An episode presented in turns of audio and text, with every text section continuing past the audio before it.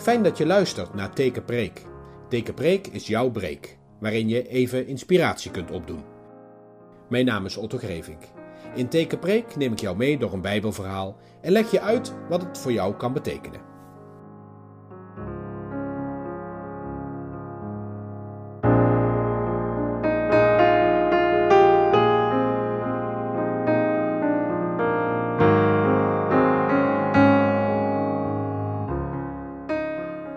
Lees je voor uit Johannes 20. Vanaf vers 19. Op de avond van dezelfde dag dat Jezus was opgestaan, waren de leerlingen bij elkaar. Uit angst voor de Joodse leiders hadden ze de deur op slot gedaan. Maar opeens stond Jezus tussen hen in en zei: Ik wens jullie vrede. Daarna liet hij de wonden zien aan zijn handen en zijn zij. Toen zagen de leerlingen dat het de Heer was en ze waren erg blij. Jezus zei nog een keer tegen hen: Ik wens jullie vrede. De Vader zelf heeft mij gestuurd, en nu ben ik het die jullie stuurt. Daarna blies hij op hen en zei: Nu hebben jullie de Heilige Geest gekregen. Vanaf nu hebben jullie de macht om zonde te vergeven. Als jullie iemand vergeven, dan vergeeft God hem ook. En als jullie iemand niet vergeven, dan vergeeft God hem ook niet. Toen Thomas bij de groep leerlingen kwam, was één leerling er niet bij. Dat was Thomas, die ook Didymus genoemd werd. De anderen zeiden later tegen hem: We hebben de Heer gezien. Thomas zei: Ik wil eerst de wonden van de spijkers in zijn handen zien en ze voelen met mijn vinger. En ik wil met mijn hand de wond in zijn zij voelen, anders geloof ik het niet. Een week later waren de leerlingen weer bij elkaar en Thomas was er nu ook bij. De deur was op slot, maar opeens stond Jezus weer tussen hen in. Hij zei: Ik wens jullie vrede. Daarna zei hij tegen Thomas: Kom, voel met je vinger aan mijn handen en voel met je hand aan mijn zij. Wees niet langer ongelovig, maar geloof. Toen zei Thomas tegen hem: U bent mijn Heer en mijn God. Jezus zei: Jij gelooft in mij omdat je mij gezien hebt. Vanaf nu zullen mensen in mij geloven zonder dat ze mij zien, en God zal hen gelukkig maken.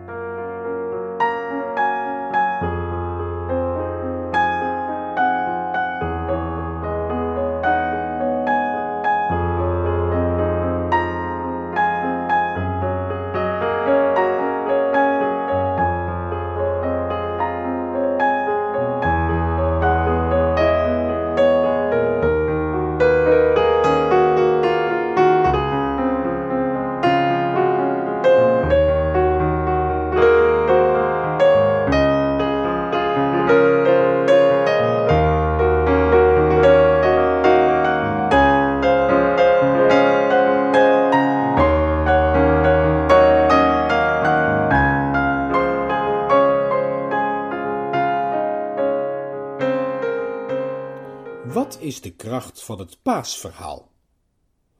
Als je de enorme belangstelling mag geloven voor uitvoeringen van de Matthäus Passion, de Passion en allerlei andere concerten, dan lijkt het toch vooral te zitten in het passieverhaal, het verhaal van het lijden van Christus.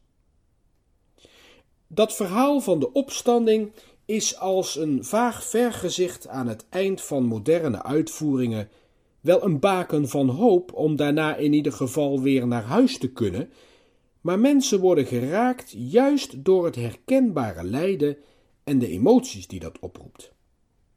Dat het paasverhaal, het verhaal van de opstanding van Jezus, minder volle kerken trekt, heeft misschien niet zozeer te maken met de theologische vraag hoe dat kan, die opstanding uit de dood, maar meer met het gevoel dat het een onvoorstelbaar happy end is.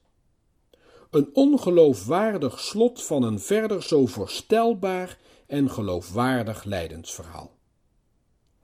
Het lijkt erop alsof een van Jezus' eigen leerlingen, Thomas, daar ook last van heeft. Zijn naam betekent tweeling. Blijkbaar hinkt hij op twee gedachten. Aan de ene kant wil hij graag geloven dat Jezus leeft, maar het komt hem zo onvoorstelbaar over dat hij het niet geloven kan. Waar zit hem dat in? Zelf zegt hij: Alleen als ik de wonden van de spijkers in zijn handen zie en met mijn vingers kan voelen, en als ik mijn hand in zijn zij kan leggen, dan zal ik het geloven. Kennelijk zoekt Thomas een verbinding tussen de mededeling dat Jezus leeft en de gebeurtenissen die uiteindelijk leiden tot Jezus dood. Het kan niet zo zijn dat het passieverhaal door het paasverhaal wordt weggepoetst. Als Jezus is opgestaan, dan moeten die wonden nog zichtbaar zijn, anders heeft het hem niks gedaan en dan was dat lijdensverhaal nep. Nu was het niet zo gek dat Thomas vroeg om de wonden van Jezus te zien. Jezus laat ze eerder aan de andere leerlingen zien, toen Thomas er even niet was.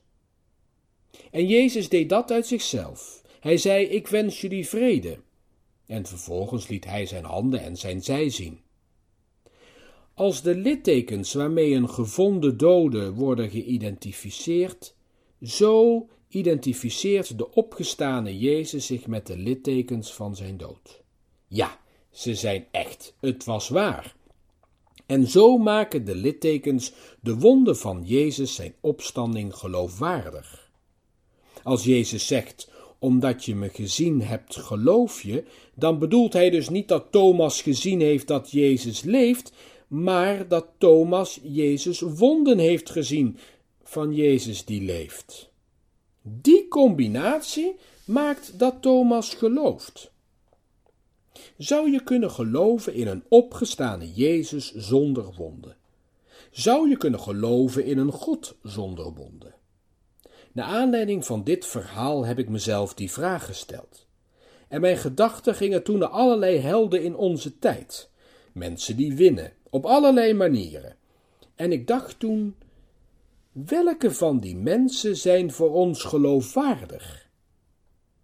Waarom is Maarten van der Weijden een held, terwijl hij de Elfstedentocht in eerste instantie niet eens kon afzwemmen? En waarom is Lance Armstrong dat niet, terwijl die zeven keer de Tour de France won? En dan gaat het mij even niet om de personen en of je ze sympathiek vindt, maar waarom is de een geloofwaardiger dan de ander? Een held lijkt pas geloofwaardig als hij echt is. En echt betekent dat je de wonden moet kunnen zien, anders kan het niet. En dan is het voor ons zelfs verteerbaar dat een held zijn doel niet haalt. Maar er helemaal doorheen gaan is geloofwaardiger dan hoe dan ook de eindstreep als eerste halen. Iemand die altijd moeiteloos wint, spreekt niet meer tot de verbeelding en is geen mens meer waarmee we ons kunnen identificeren. Want in ons leven winnen we, maar verliezen we zo mogelijk nog meer. Veel lukt ons, maar veel meer moeten we loslaten en achterlaten. En vaak lukt het ons om het leven weer op te pakken, maar niet zonder het besef van de breuken in onze levensloop.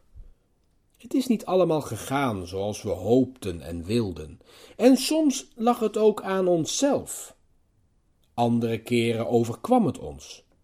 Maar feit is dat ons leven niet een doorgaande, juichende lijn is van successen, overwinningen en geluk. Zelfs als je kijkt naar de striphelden uit je jeugd, bijvoorbeeld Batman en Superman, dan zie je dat ze een gebroken verleden hebben en dat hen dat nu nog kwetsbaar maakt. Anders zijn zij zelf, zelfs zij, hoewel ze fictie zijn, niet geloofwaardig. Zou je kunnen geloven in een opgestane Jezus zonder wonden? Als ik die vraag voor mezelf zou beantwoorden, dan zeg ik nee. Nee, ik kan niet geloven in een opgestane Jezus zonder wonden. Ik kan ook niet geloven in een God zonder wonden. Sterker nog, ik zou bang worden van een God die alleen maar overwinningen haalt en zonder wonden blijft. Ik zie beelden van wereldheersers voor me die zichzelf onoverwinnelijk waanden En ik zie beelden van fundamentalisten voor me die het uitschreeuwen dat hun God de beste is. Het klinkt misschien allemaal prachtig, maar je voelt dat niemand dat waar kan maken. Dat wij mensen feilbaar zijn, fouten maken. Dat macht corrumpeert en vriendjespolitiek, misbruik van macht en wat al niet op de loer ligt. En als het gaat om geloof, is er ook gewoon twijfel. Twijfel of het allemaal wel waar is. Zeker als je ziet dat de wereld nog steeds dezelfde wereld is, vol gewonde mensen. Opstanding gaat dus niet over een einde aan al het leed in de wereld. Geen oplossing dus voor alles wat niet goed gaat. Op dit moment zijn politici in opkomst die heel sterk geloven in een renaissance, een wedergeboorte van oude vervlogen tijden. Die niet schuwen om daar de joods-christelijke cultuur als bakermat voor te bestempelen. En daarbij de opstanding nemen als motivatie. We kunnen opnieuw overwinnen en het oude achter ons laten, het kwade overwinnen, want wij zijn superieur over andere religies en andere volken en rassen, en voortaan kunnen we zorgeloos leven. Nu gaat het me niet om de concrete politieke ideeën van deze politici, want daarvoor valt vaak best nog wel iets te zeggen. Maar mij gaat het om het gedweep met zogenaamde christelijke motieven Opstanding, zoals dat door hen wordt beleefd als een overwinning op het kwaad, superieur zijn over anderen, de beste zijn en voortaan zorgeloos leven, heeft niets, maar dan ook werkelijk niets te maken met de opstanding van Jezus. De opstanding van Jezus is een kwetsbare opstanding, een opstanding vol wonden. En die wonden laten steeds zien: het is niet goed gegaan.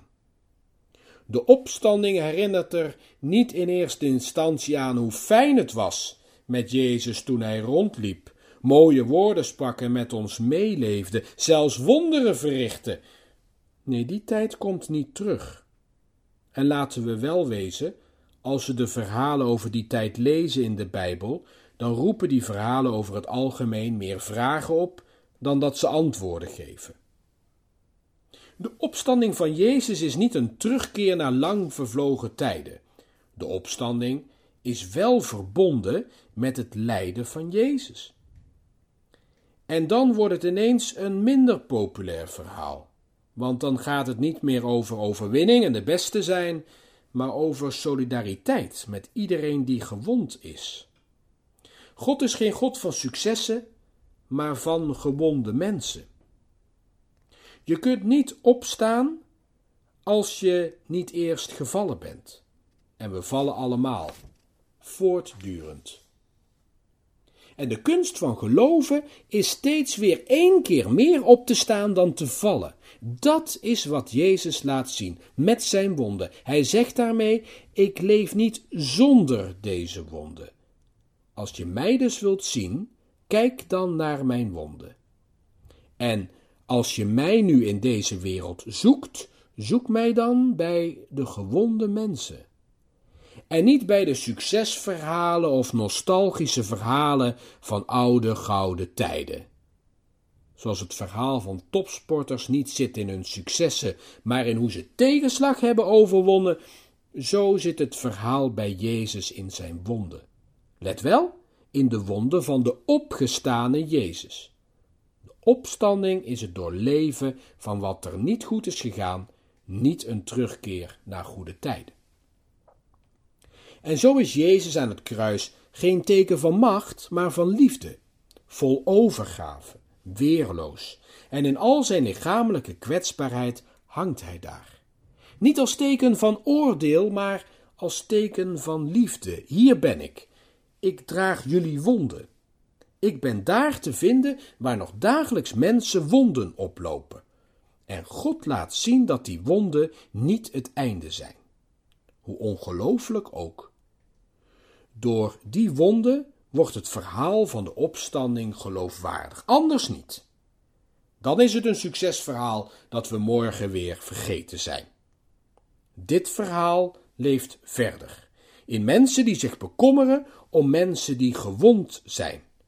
Daar kun je Jezus zien. Nog elke dag.